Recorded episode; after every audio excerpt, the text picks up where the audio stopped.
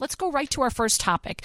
Um, this week, the U.S. Attorney's Office in Chicago filed a lawsuit against the Chicago Cubs, alleging that Wrigley Field is violating the Americans with Disabilities Act. And interestingly, July 26 is the 32nd anniversary of the passage of that law, which prohibits uh, discrimination against people uh, with disabilities. And with us to discuss this lawsuit and the ADA in general is Barry Taylor. He is the Vice President for Civil Rights and Systemic uh, Litigation litigation at Equip for Equality, where he oversees disability discrimination cases. He writes and speaks on these issues. He served on Senator Dick Durbin's Federal Judicial Screening Committee and on the governor and city's Chicago Task Force on Employment and Economic Opportunity for Persons with Disabilities. He's also an adjunct professor at the University of Illinois, uh, University uh, Chicago Law School. Welcome to the show, Barry. Thank you for joining me.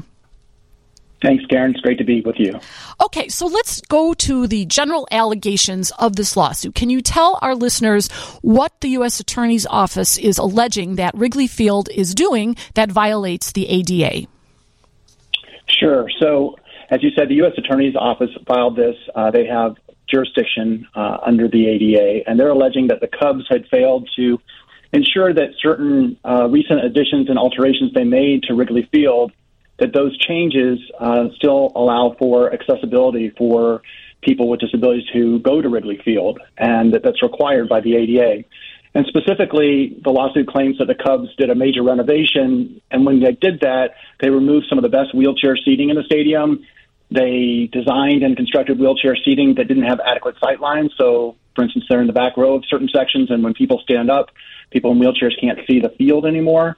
Um, they're not dispersed um, uh, across the stadium, so it's supposed to be dispersed vertically, so close to the field and away from the field, and also uh, horizontally, so the center where home plate is, all the way out to the different um, baselines, and that some of the seating is segregated away from other people with disabilities. Some of the new club seating and group seating doesn't have the requirements. And then they didn't make even the places where they didn't make changes. They they uh, still are some accessibility problems. And in addition to the seating, there's also issues about uh, bathroom accessibility, counter accessibility, parking accessibility, and even the shuttles that transport people to the to the uh, stadium uh, has accessibility problems. So a lot of different allegations. A lot of it depends on which part of the stadium we're talking about. Let, yeah, I've got about 45 seconds that I have to hit exactly, Barry. But why is it that the U.S. Attorney's Office brought this? Tell me why they, they are able to do that, if you can quickly tell me that. Sure. So when Congress passed the ADA, they uh, designated uh, the Department of Justice and then the U.S. Attorney's Office to have jurisdiction to interpret and enforce Title II and Title III of the ADA. And Title III is what we're talking about today, which involves public accommodations, which are private businesses that are open to the public, which includes stadiums. Okay, let's take a break. And when we come back, we're going to be talking more about these allegations. We're here with Barry Taylor talking about the lawsuit against Wrigley Field, and you're listening to The Karen Conti Show on WGN. Well, Cubs may win their games, but the Cubs may also lose this lawsuit. Uh, we're talking to Barry Taylor about the lawsuit that was filed by the U.S. Attorney's Office this week, alleging that Wrigley Field is not so friendly in their confines, in that there are numerous violations of the Americans with Disabilities Act. Um, Barry, you listed all of these things that were in the lawsuit, different uh, aspects of the uh, Disabilities Act that were violated tell me how this works. This this renovation, my understanding is it started maybe 2014 or so, and it was done over time.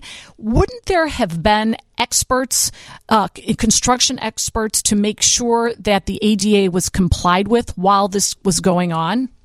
Well, what you need to understand is that um, there's no um, agency that's designated to review for ADA violations because it's a federal law or ADA compliance when they're putting together plans. There are um, requirements to get insurance that you're covering state and local building codes. And so that's the kind of thing that um, was likely looked at.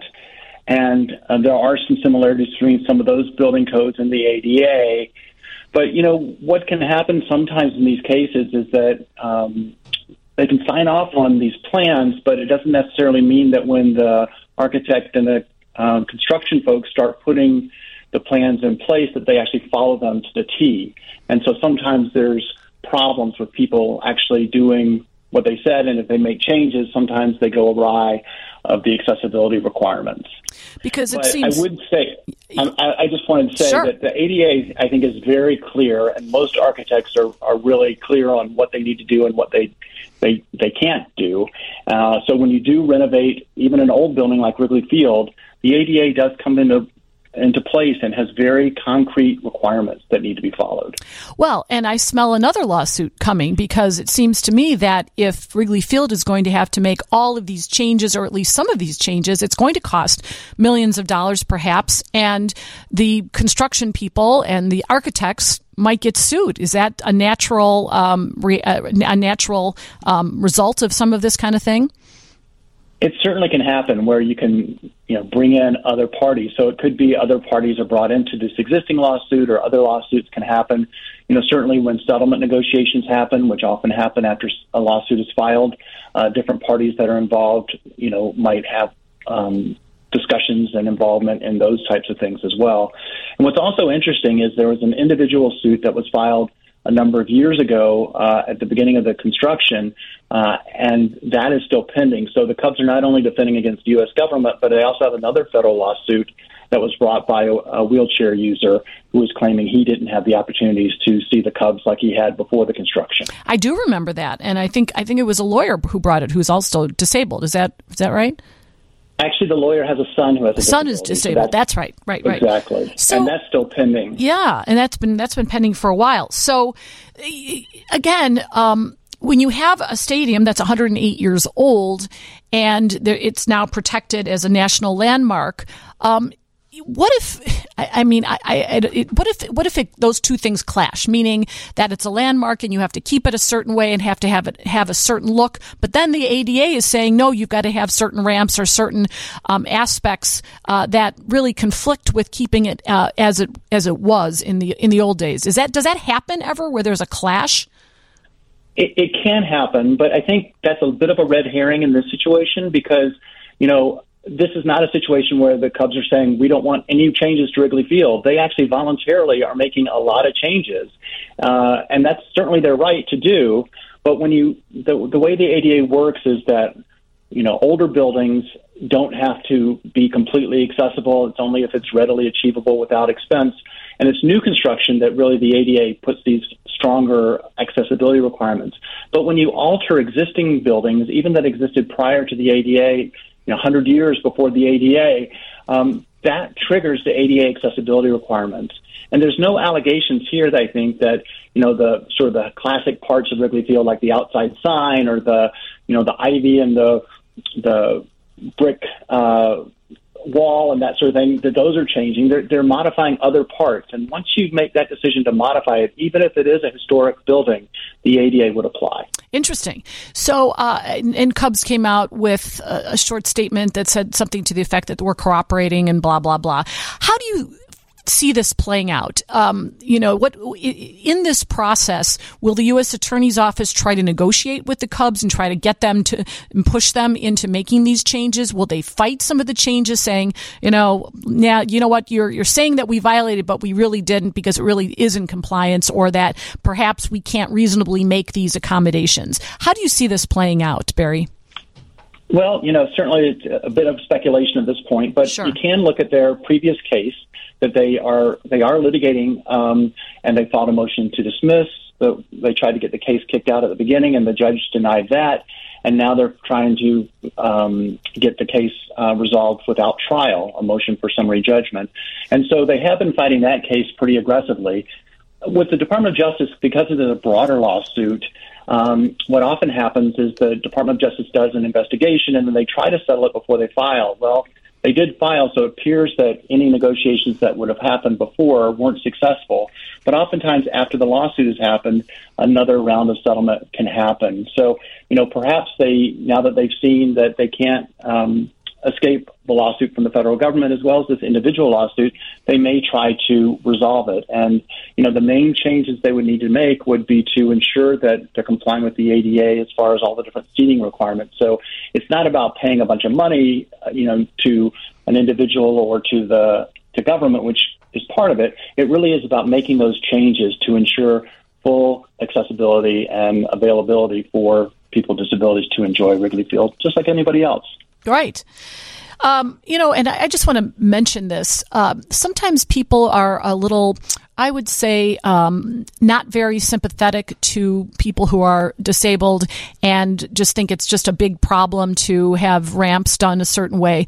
But if you've ever known somebody who is disabled, somebody in a wheelchair, somebody who's elderly, somebody who is in crutches or whatever it is, and you have tried to navigate with them any public accommodation at, with that that has a problem, you see the the it, it's terrible. It's a horrible thing for a person who can't go to a baseball game, can't go to a restaurant, can't go to a place uh, where everyone else is meeting or, or friends are meeting or family is meeting because of their disability. And it just seems to me that when, especially like you said, when new buildings are going up, new construction is happening, it's not that big a deal to make them uh, you know accessible for, for people who just can't can't get around but that's just my little my little thought of the day here um, Barry, you've worked in this field for a long time as an attorney, and you know since George uh, H. W. Bush signed the ADA into law, but back in 1990, and as I said, it's uh, the ADA is uh, marking its 32nd anniversary.